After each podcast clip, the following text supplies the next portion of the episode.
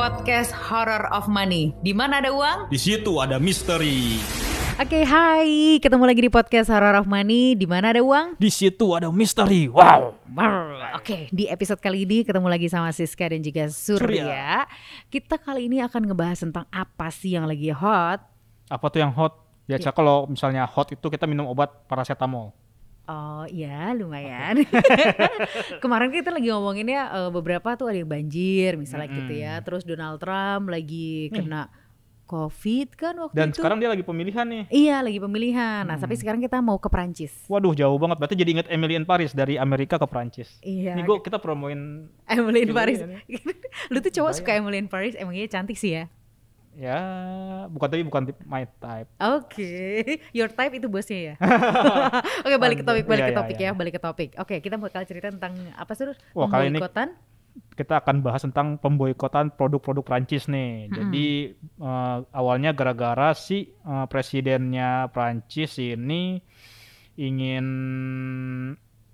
kebebasan berpend- berpendapat lah. Jadi ketika ada kasus salah seorang guru di sana menampilkan karikatur Nabi Muhammad, eh, si orang ini, si guru ini akhirnya dipenggal lah. Nah di sini pre- eh, respon Presiden Prancis adalah eh, posisinya dia membela si guru ini sehingga eh, jadi muncullah sentimen-sentimen terhadap Prancis termasuk akhirnya ujung-ujungnya banyak yang ingin memboikot produk Prancis gitu. Iya, misalnya nih salah satunya di Kuwait itu beberapa jaringan supermarket mulai mengeluarkan semua produk Prancis dari Wah, rak kan banyak tuh foto-fotonya di Iya, sosial iya. media ya. Ha-ha. Terus kemudian disusul di Qatar, Hmm. terus ada di beberapa tempat ya, Hmm. kayak gitu. Nah, di sini kita bakal ngomonginnya bukan masalah eh, terkait si Macron ini benar atau salah, cuman kita bakal bahas apakah kita bisa hidup tanpa produk Prancis. Nah, itu dia. Apakah air mineral yang kamu minum? Air mineral Indomaret. Eh, Nah, nih nih, nih nih, oke, kita pengen cerita ya tentang Iya, produk iya. Prancis apa sih yang masuk ke Indonesia? Fashion itu ada Chanel, Hermes, Louis Vuitton, Hermes tuh kayak nama penyakit ya? ah apa sih Hermes, penyakit herpes. herpes. Oh ya oke. Lacoste sama uh, Pierre Cardin Hmm. banyak. Yang Terus pasti ini gue nggak pernah make sih. Iya, gue cuma lihat sih. Oh, iya, iya. Terus ada juga produk kosmetik, ada L'Oreal, terus Garnier, terus makanan minuman. Nah ini Hmm. Danone sama Kraft itu kan kayak orang Indonesia misalnya kita beli minuman ya. Dulu kan zaman es Milo tuh pakai keju kan pasti. Iya. Terus eh, Danone misalnya dengan salah satu produknya Aqua itu kan orang Indonesia tuh kayak udah common banget kita beli eh, Aqua, minum Iya. Aqua kayak gitu. Bahkan beli le mineralnya bilangnya aqua. Waduh, gue diomelin sama orang le- mineralnya nih. Nah, Hmm. terus salah- ada lagi tuh penginapan itu ada Accor Group Iya. gitu. Wah, lu ada pernah nginep di mana aja nih? Di antara Ibis, Fairmont, Fairmont, Pullman. Pullman, Novotel, Raffles, Mer- ah udah pernah semua, pernah siapa? lewat. Kok gue gak diajak? Eh, Bahaya banget. nah, eh, kalau misal kita ngomongin tadi ya, Hmm. nah tentang Danone, Danone itu kan eh, seperti kita tahu tuh aqua ya yang sangat eh, teringat di eh, kepala kita. Iya. Sebenarnya dulu itu kena eh, perjalanan aqua itu ada nggak ada Danone sampai ada nama Danone-nya. Se- Jadi sebelumnya belum ada gitu. Hmm. Eh, Jadi sebenarnya awalnya sih Aqua ini emang produk asli Indonesia, mm-mm. dibuat sama si Pak Tirto ini. Hmm. Jadi Pak Tirto ini waktu itu membuat sebuah gebrakan bikin produk. Gue lupa, gue pernah baca sih karena masalahnya dia nerima tamu bule, cuman eh, dia nggak susah nyari air kemasan gitu. Mm-mm, mm-mm. Jadi dulu air kemasan ini air, air barang mewah lah, hanya orang-orang ekspatriat dan orang menengah ke atas yang yang mau minum yang minum air kemasan ini. Nah di sini Pak Tirto kepikiran bikin bisnis eh air kemasan untuk seluruh masyarakat nih gitu dan Hmm. awalnya air kemasan ini nggak diterima sama banyak orang gitu Mm-mm, mm-mm. karena aneh kok air dibotolin terus bayar lagi mahal kan air tinggal ngerebus ya. Iya, bener sih. Nah akhirnya dia bikin lah ini eh, Aqua lewat PT Tirta Investama ini. Cuman kok bisa ujungnya jadi Danon? Jadi di tahun 99 ya, 98 apa 99? 98. 98 ya.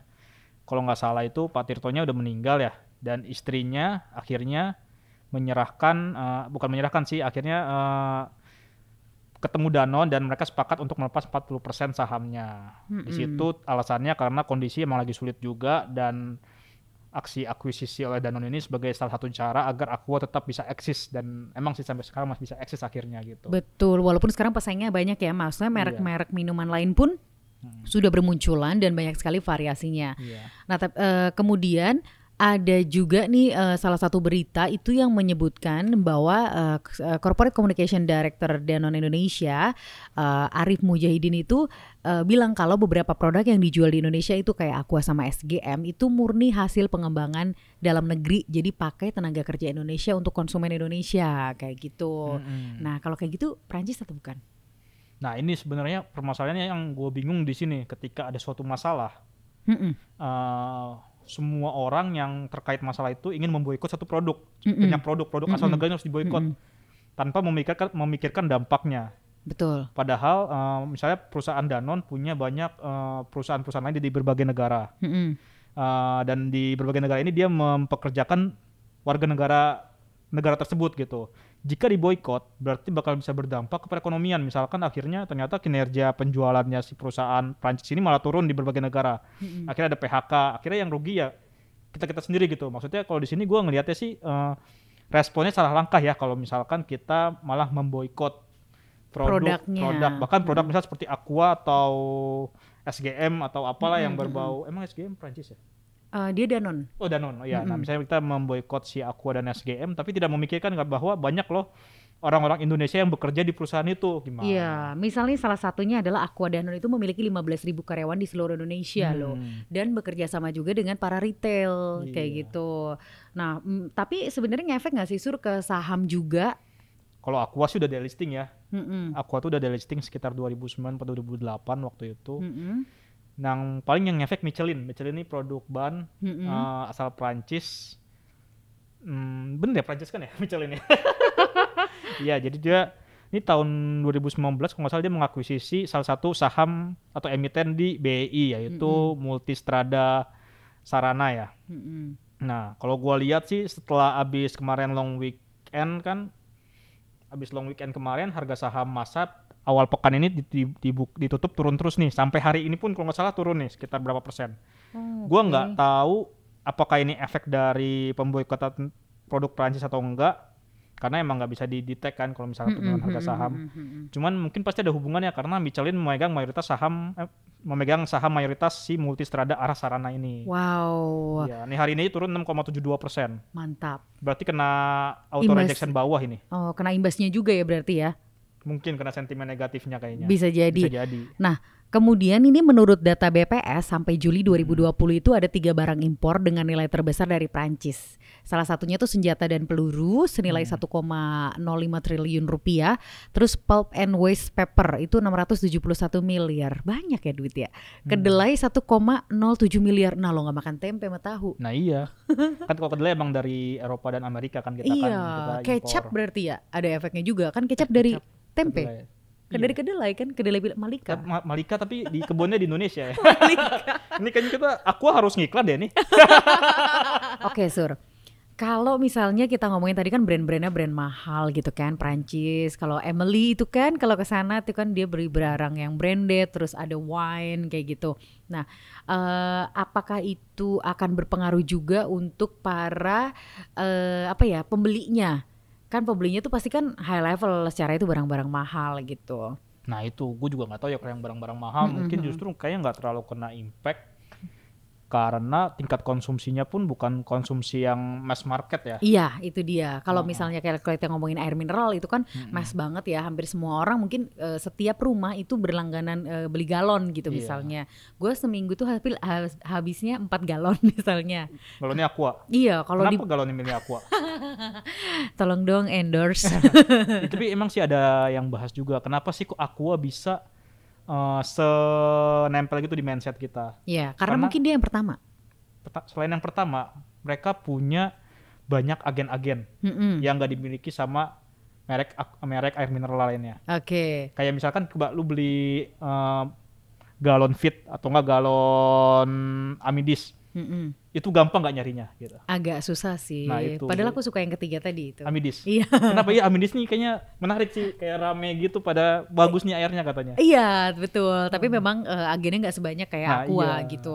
Nah ini juga mungkin menjadi perhatian kita ya. Itu adalah produk yang kita gunakan sehari-hari dan pasti akan sangat berpengaruh. Mungkin bukannya kita ngelarang atau gimana, tapi mungkin perlu dipertimbangkan kali ya. Hmm. Seperti itu mungkin bentuk dukungan kita ke eh, apa eh, terkait case ini mungkin bisa dengan bentuk lain. Iya, yang pentingnya itu pikirkan juga selain itu karena produk sehari-hari juga ada banyak karyawan yang mencari duit dari pekerjaannya di perusahaan Mm-mm. yang mungkin berbau Prancis. Cuman kan ya kayak Danone sebenarnya statusnya udah multinasional, udah nggak cuma di Prancis di berbagai negara dia udah ada gitu sih. Oke Ini deh. kalau ngomongin Danone terus kayak kayak ngiklan kita ngomongin iya, yang lain apa yang ya? lain apa? Apa Perusahaan dong? Prancis yang lain. Louis Vuitton nggak kuat beli, Iya, Louis Louis Vuitton nggak kuat beli. nggak mau Kayak beli Kraft, kan? Kraft. Oke, keju ya. Hmm. Eh, keju itu selain Kraft ada Ellen Fire kan. Hmm. Iya. Nah, itu itu, Prancis ju- juga ya?